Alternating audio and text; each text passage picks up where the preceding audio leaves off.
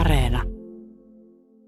Pystytkö siis yhtään raottaa sitä, että mitä tässä nyt syksyllä on ollut sellaista, että ratkaisu on nyt tämä? En minä lähde sitä, mutta kun toteamaan, että myöskin niistä suurista linjoista ei ole yhtenäistä käsitystä, että kunnan tulevaisuudesta ja strategiasta, että ehkä tuon voin sanoa pelkästään, mutta en mitään muuta. Sekin pitää todeta, että ihan hyvässä yhteistyössä ja tämmöisen asiallisen keskustelun jälkeen on tähän päädytty, että tässä ei ole kenenkään välillä kipunointia tai riitaa, vaan tähän on nyt sitten päädytty, että näin on varmaan kunnan paras tässä tilanteessa ja itsekin ymmärrän sen oikein hyvin. Mm.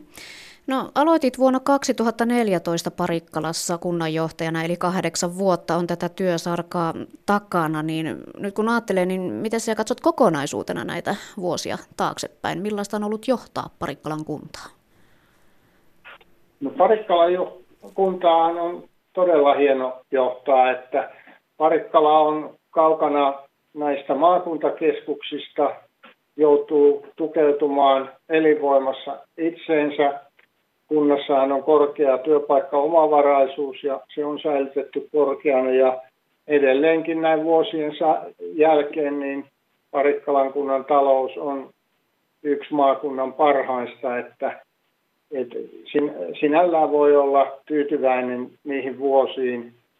Toki paljon siellä vuosien aikana on tapahtunut ja ollut haasteellisiakin tilanteita, mutta niistä on yhdessä selvitty, että kaiken kaikkiaan itse olen hyvin tyytyväinen niihin aikaansaannoksiin, mitä tässä kunnassa on saanut aikaiseksi.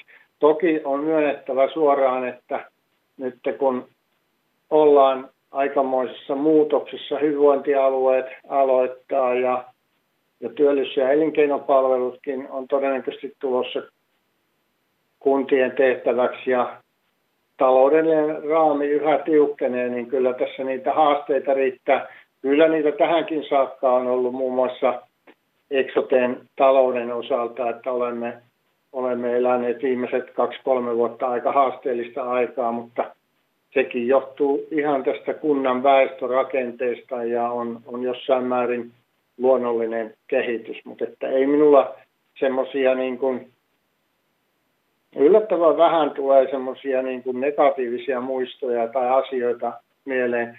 Aika tiukka rastihan tämä kunnanjohtajuus on, että varsinkin alkuvaiheessa, kun oli myöskin, kun täällä ei ollut teknistä johtajaa eikä sivistysjohtajaa, niin oli samalla sekä teknisen lautakunnan että sivistyslautakunnan esittelijä, niin pääsi todella tutustumaan laaja-alaisesti tämmöiseen peruskunnan tehtäväkenttään. Että hyvin niin kuin tyytyväisin mieleen, että 8 vuodessa on paljon tullut kokemusta kuntasektorilta.